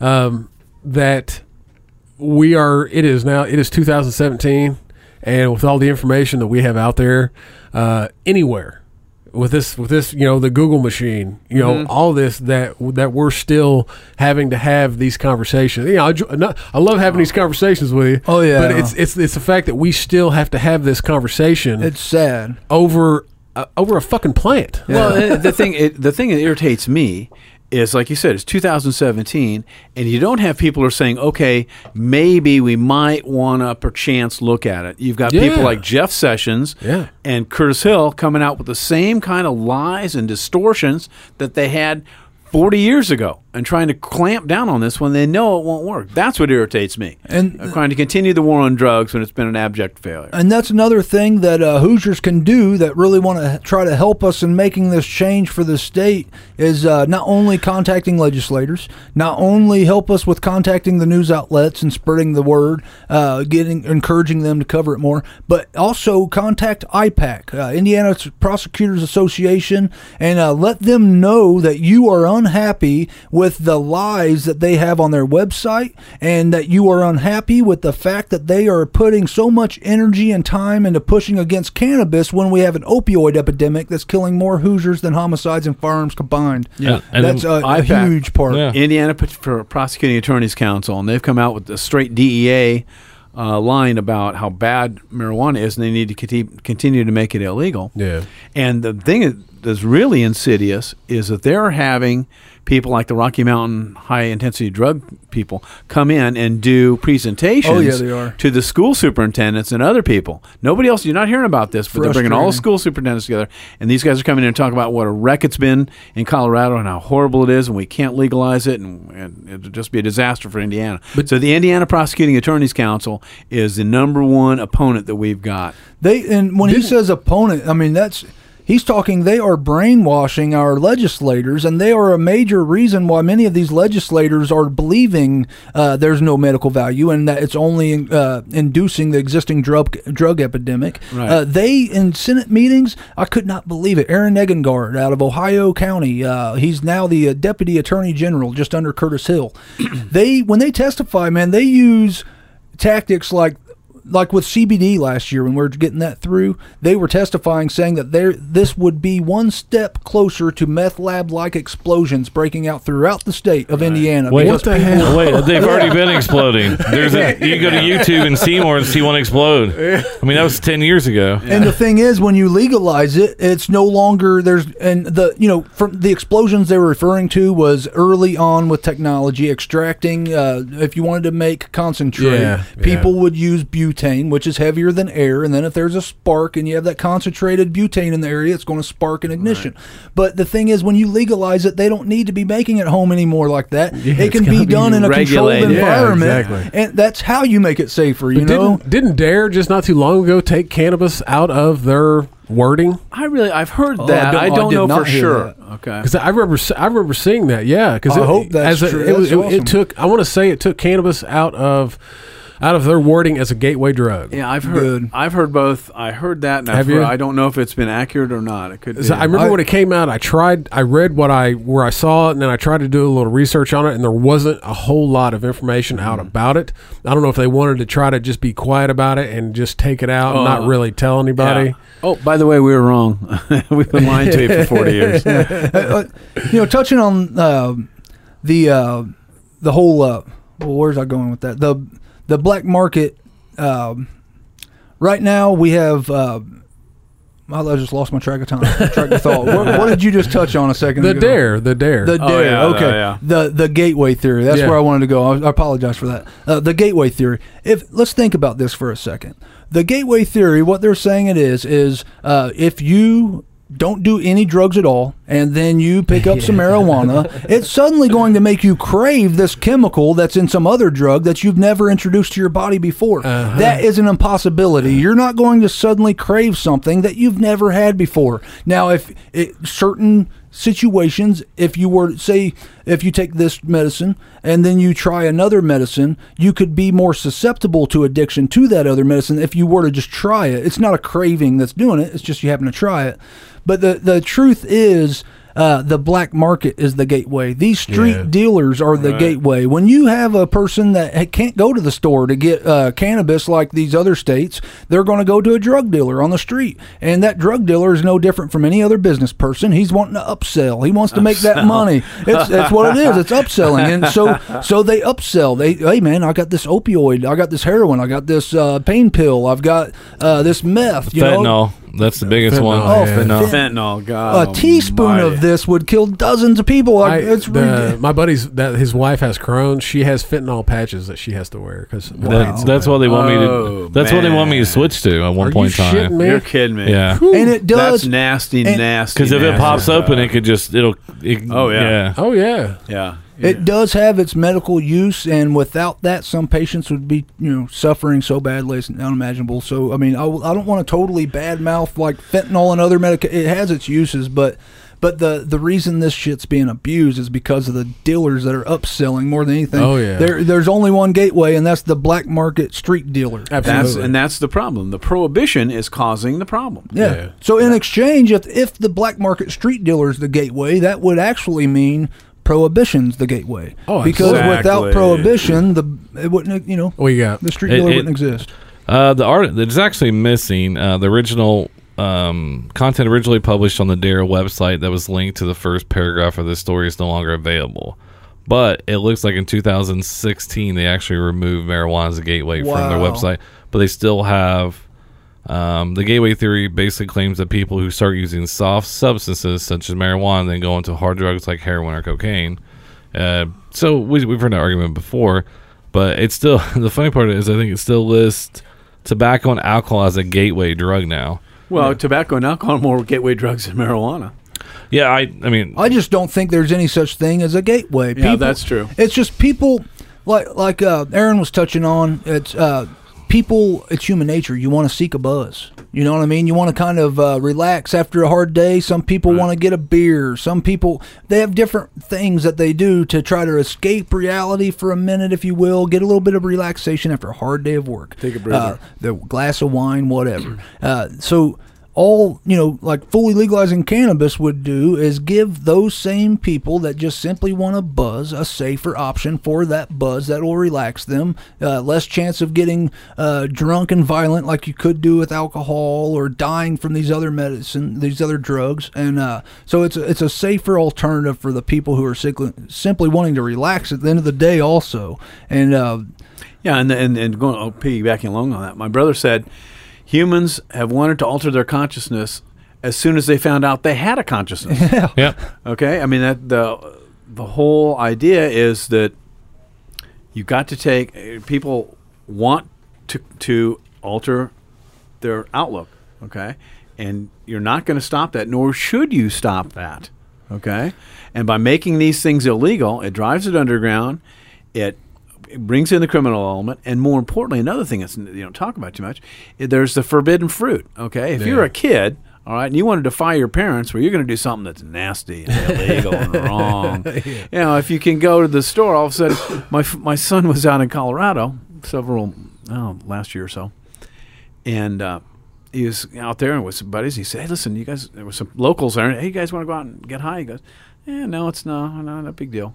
Okay, so all of a sudden, the forbidden fruit, Yeah. it's not such a driving factor that hey, we need to try this to be a rebel. Yeah. It's human nature. You always want Yeah. what you don't have. Like Oh, yeah. poor, poor people, go. they think money right. will solve their problems. Once you get money, guess what? You just have a totally different list of problems. it's like you you always want what you don't You, you have. got, you got problems. You just happen to have money now. yeah, It'll delay misery, but yeah, yeah that's uh, But yeah, and, and another thing that made uh, the whole gateway theory stick for so long and make it make it believable because was because people were seeking a buzz, simply seeking a buzz. And when you are seeking a buzz, you're going to start off light. You're not going to start off with the hard stuff. If you start No. drinking, you're unless not going to Marine you're- happens to go to Colorado. And you're you're not going to start drinking with hard whiskey. You're probably going to sip a beer first. Oh, yeah. Now that beer wasn't necessarily a gateway to the whiskey. It was just the the option you chose first Yeah. before moving on, and Yeah. uh, that's why so many people, when you talk to a drug addict, oh, first I started smoking weed, and then I moved on and started doing this and that. You know, well. It wasn't because of the weed that he started doing this and that. It was just that happened to be his first, safest, most comfortable option to get a buzz. And then, uh, then after that, he's like, "Well, I'm going to try this out and try Yeah. that out." It's Well, that they, simple. they, in a lot of those cases, they, they start out trying alcohol and uh, tobacco too. Yeah. Well, so the, I mean, I you know, I think the biggest gateway drug out of everything is is well, two caffeine and sugar. Oh yeah, nobody talks about sugar being a drug. Yeah, You got to think about that too. Caffeine actually killed people. Like Yeah. you, you know, these energy drinks. There have Oh, been yeah. ki- kids that died from this just this previous year. You know, Yeah. so that has actually killed people. Where cannabis is non-toxic and has never killed anyone. Yeah. and. uh uh, and what was the other one besides caffeine? The Sugar. sugar. Well, Sugar. well, guess what sugar is? sugar is the food for cancer. Yeah. If you Yeah, have cancer, right. the doctor is going to tell you don't eat sugar. Stay Yeah. away from sugar because that's the one thing that Yeah. cancer tumors eat and grow. So technically, sugar is a carcinogen. Yeah. and uh, and people have it in everything. It's you know? a, it's a highly refined white powder that's addictive, okay? Yeah. It'll kill you. Yeah. Now, wait a minute. It sounds like heroin to me, uh, doesn't it? but, but I tell you what, knowing this, I'm still not going to quit eating Frosted Flakes. I, I still like my Froot Loops, Froot Loops. but technically, Froot Loops will kill you How old are before you? cannabis. exactly. We're not judging here. We're not judging. This is a judgment-free zone, son. Do what you will, brother.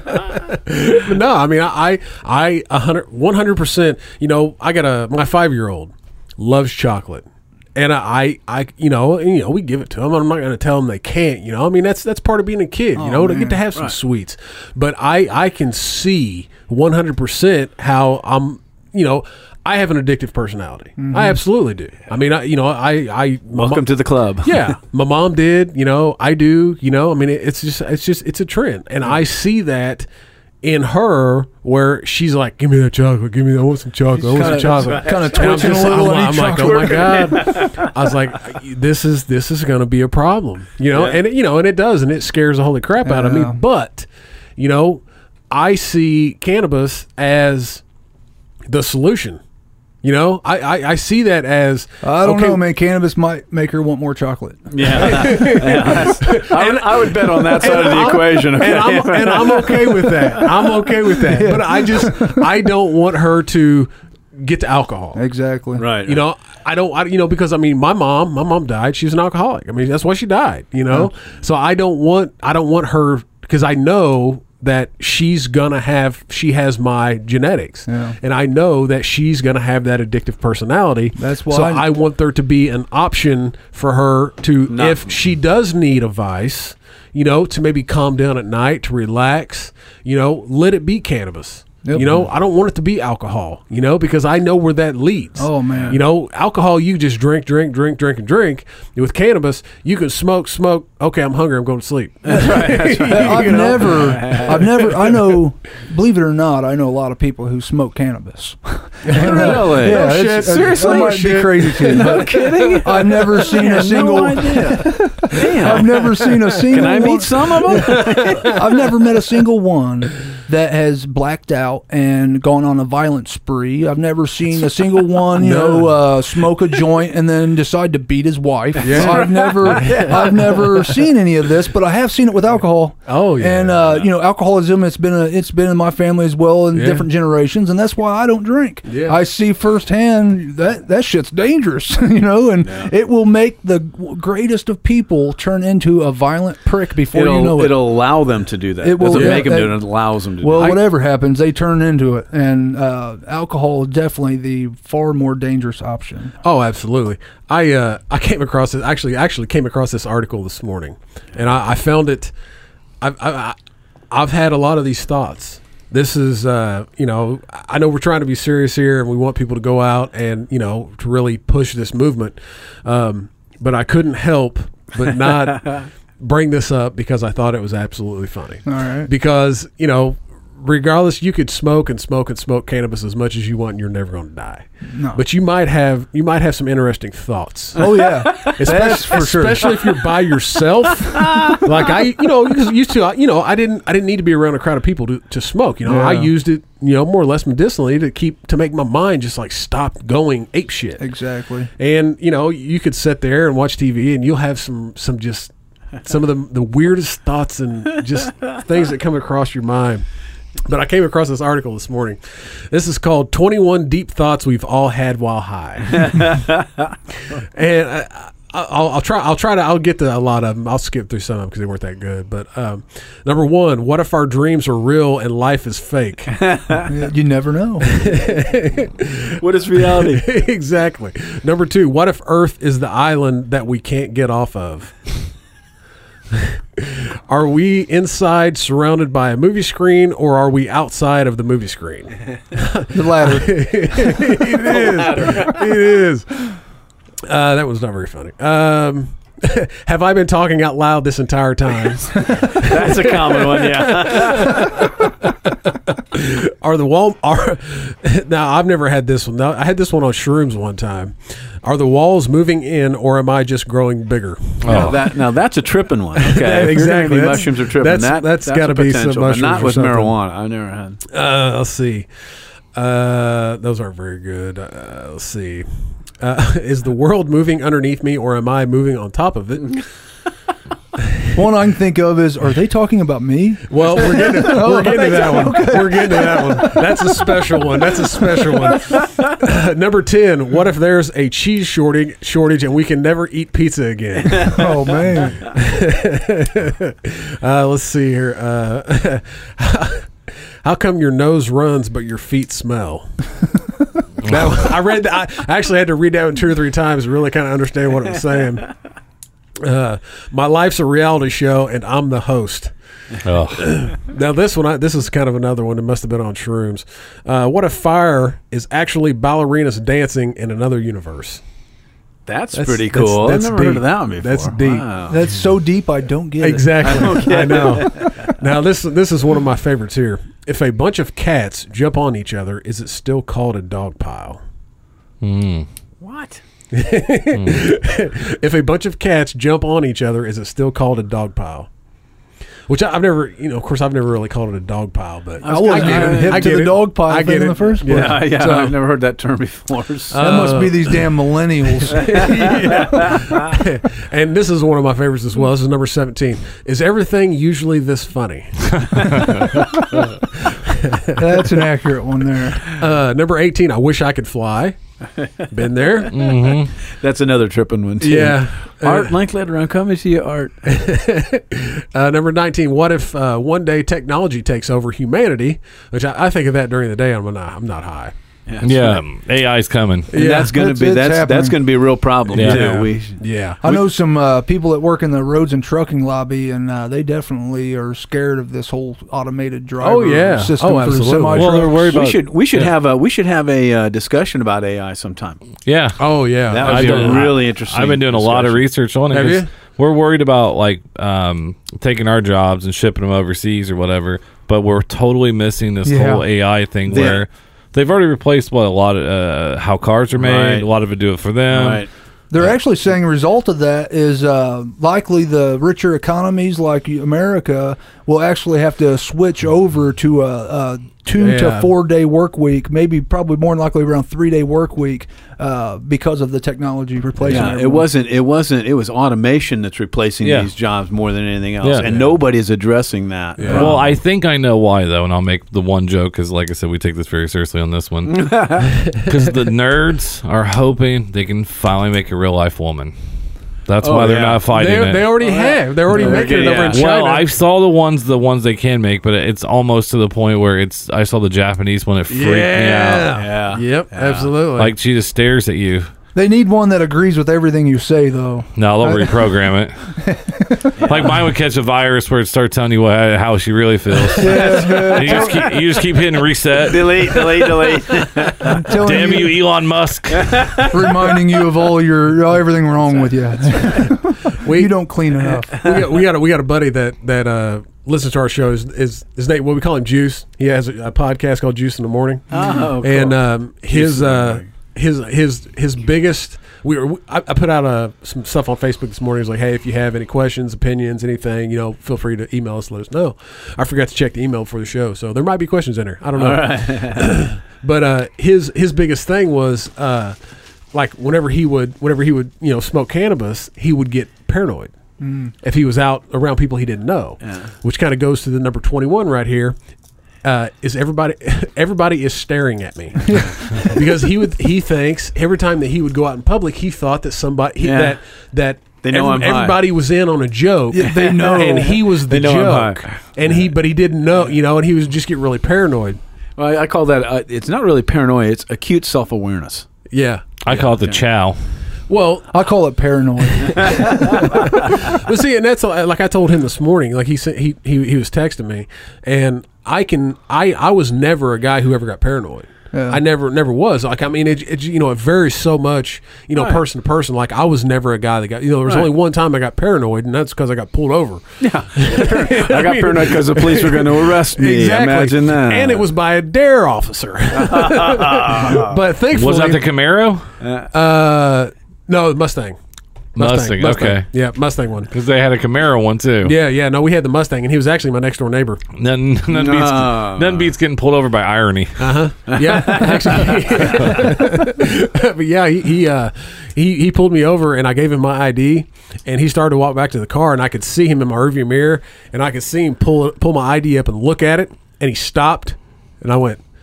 Oh shit. and he turned around and he came back and opened the door up and he goes, What are you doing? He goes, Will you pay attention to the road? And handed me my ID back and walked back and I was like, Oh, thank God that dude was my neighbor.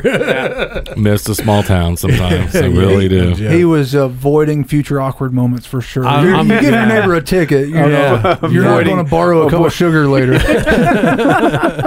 avoiding future awkward moments. I like that. Uh-huh. Well, I will uh, we'll wrap it up, man. I, I think we I think we've got a lot of good information today. Unless Yeah. you got something. You got Uh, something. Well, just a couple of sad things. Well, not a couple of sad things. Jerry Lewis obviously passed away today, uh, which would be yesterday, considering he was a big influence. Him and Dean Martin together, I think, were great. And even by himself, he raised over two billion dollars Wow. for Jerry. Jerry's, uh, Really? yeah, I didn't. I didn't know he passed. yeah, he just passed. Yeah. Too bad. Uh, the other thing is, since uh, we're recording this on Sunday, like this, literally, we just found this out like two hours ago. Well, it, it'll be everywhere Yeah. because he's had influence. Uh, uh, uh, Ric Flair's doing better. Is he? Yep. He I heard- was- he's, so is he? he, he- he's finally he's finally awake. Yep. he's finally awake. And then the uh, my son turns 14 on Tuesday. are you shitting me? Does he really? yeah, he'll be 14 Tuesday. Oh wow. Yeah, you know who else died today? Who? Um, oh, let's. His youth because his son's turning 14. No. Uh, yeah. Dick Gregory. Yep, yep. Dick Gregory. Yep. Oh, I didn't know. That. Oh, that. he was the, uh, oh. comedian and, Yeah. and activist, Yeah. social activist, very big for a lot of years. Yeah. great man. I think I did. I did see that this morning. Yeah, that's a real shame. And then the last thing, I just have a question for everybody here. Um, are am I the only one that's way behind the solar eclipse thing? What do you mean? What I, do you thi- I mean? think so. Like I just, You just. I, I just- see things about it, but I haven't really paid attention. Well, Oh, you- it's tomorrow. I know it's I know it's tomorrow. Two thirty is the peak. You But- can, you can listen to this podcast and watch it at the same time. If you. Yeah, actually. I was like everybody's flooding to Nashville because there's a certain um I- Yeah, there's a there's That'll a be the line fool. that It's goes called, across to- the country. it's called totality. where it'll okay, be where you have 100%. Yep, hundred percent. See, right here in Indiana, we're only gonna have like ninety two Yeah, percent. 80, Is that right? 80, 90%. Something yeah, like you still can't look up at it or whatever. Well, no, No, it's no, no, no, sun. no. It's, it's the fucking Well, sun. no, I know that. No, don't look at it. Do not look at it. But there's been so many posts I- on there hey. from people asking stupid questions, so I can't look up at the sun. I say. I say to everyone that is asking that question, go for it. Find out and let us know the You will results. you will burn the hell out of your And if you're and if you're buying glasses from people, Yeah. yeah, good luck to you on that Well, one. I, I will give a little tip um, because I am I am the photographer. If if you're listening to this and you think that you want to maybe take some pictures of this, uh, unless you have the proper filter over your lens, Mm-hmm. you cannot do it because you will burn your sensor up. Yeah. It is made of plastic. This is this is not something to be trifled No, with. at absolutely not. all. And if we're wrapping up, I just want to remind everyone one more time too. Uh, this coming Saturday, last Saturday of August, August 26th, from noon to three, uh, at the State Library, not the City Library, but the State Library, uh, in Meeting Room 211. It's the History Room. Uh, we will be having Indiana's next medical cannabis town hall meeting. We will have more Republican legislators there than we've ever had at any of our other town hall meetings. This is a complete game changer type meeting that we're having here. If you at all support this movement, I ask you to please join us on August 26th, noon to 3, and help us show the support that is behind this. And if you're one of the people, one, some of the very few Hoosiers that are still against this, Or on the fence. I or on the fence, I tell you, if you were to want to come learn more, this would be the time to do it. Uh, people showing up are not only supporters; they are also people that are interested in learning more. And uh, this is going to be the best opportunity for most Hoosiers in the history of our state to learn about the facts and what's going on in our state. So, if you're at all interested, uh, this Saturday would be the time to get involved, and you'll be able to meet uh, all of us advocates that are fighting so hard for this, along with the legislators that are now uh, willing to work on it. And uh, uh, we'll, we, we're expecting a lot of press coverage, and uh, it should be a really big, good event for the, our whole state. So I'm asking every Hoosier if you can make it, please do. Awesome, awesome. well, Jack, you got anything else? No, that's it. Well, looking forward to a big uh, event here at the town hall, and uh, want to get people involved. So, uh, thank you guys again for letting us come on. Yeah, and, absolutely. Uh, No, no and problem. talk. It wonderful. Appreciate it very much. Yeah. And, uh, um, what's uh, social media? Where can we find you?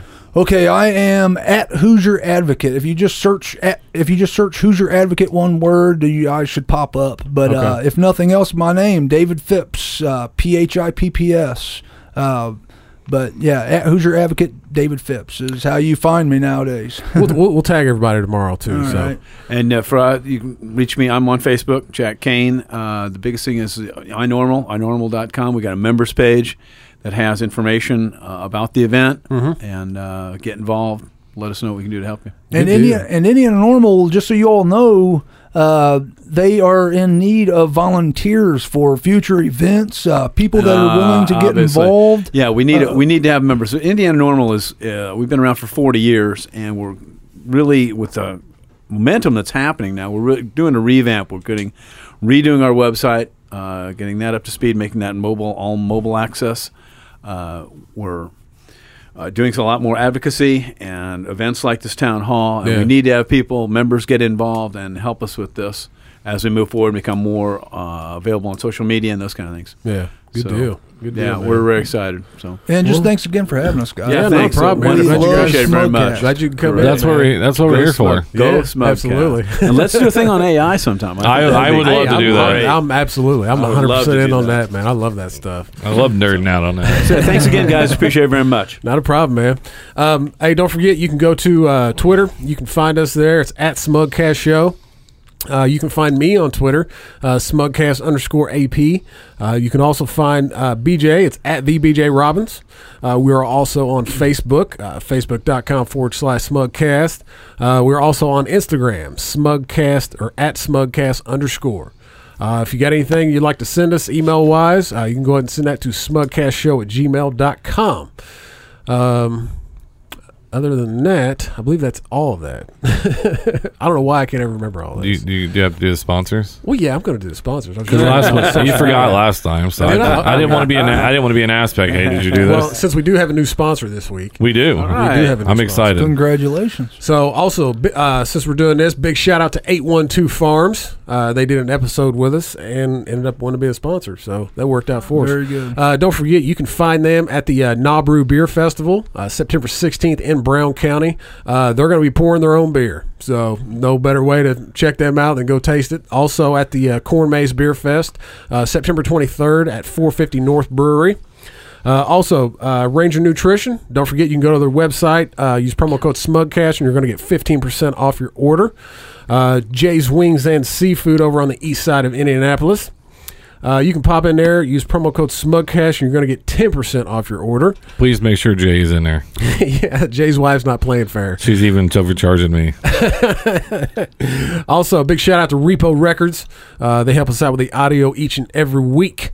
Uh, without them, I wouldn't sound as sexy as I do. Absolutely. That's Repo Records taking the music back. And uh, what are we go? What are we going out to this week? Going out to a little Tom Petty. We went back a little bit last week, so we played a song that was a little bit older, and I, I think this would be a great one to go out to. If you don't like Tom Petty, I don't want to know you. All right. Well, until next week, kids. Stay, smug. Let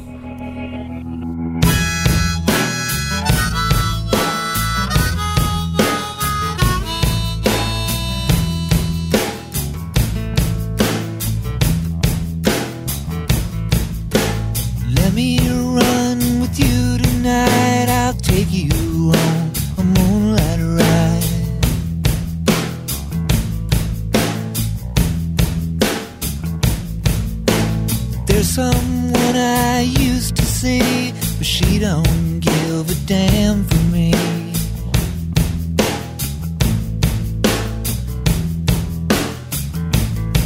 But let me get to the point.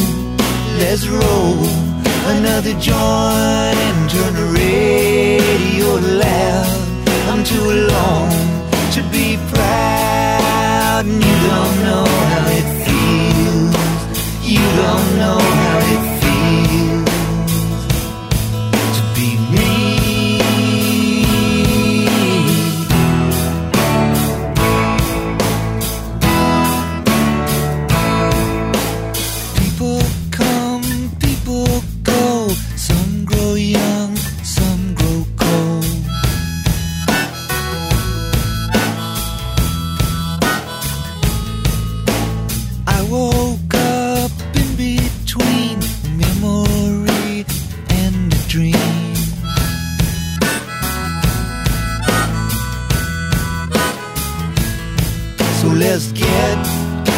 the point. Let's roll another joint. Let's head on down the road. There's somewhere I gotta go, and you don't know how it feels. You don't know